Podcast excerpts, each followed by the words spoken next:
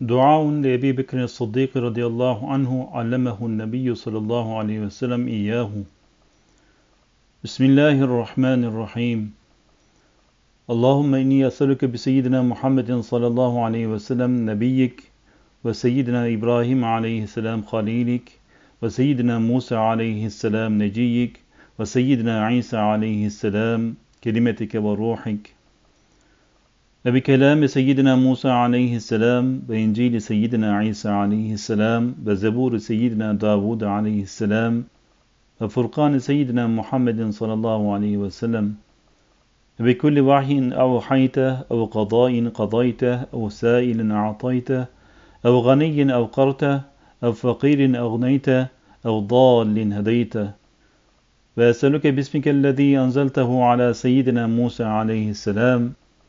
وأسألك باسمك الذي تثبت به أرزاق العباد وأسألك باسمك الذي وضعته على الأرض فاستقرت وأسألك باسمك الذي وضعته على السماوات فاستقلت وأسألك باسمك الذي وضعته على الجبال فأرست وأسألك باسمك الذي استقل به عرشك وأسألك باسمك الطاهر المطهر الأحد الصمد الوتر المنزل في كتابك من لدنك من النور المبين.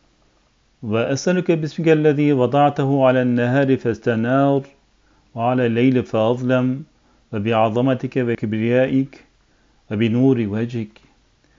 أن ترزقني القرآن العظيم والعلم وتخلطه بدمي ولحمي وسمعي وبصري وتستعمل به جسدي بحولك وقوتك.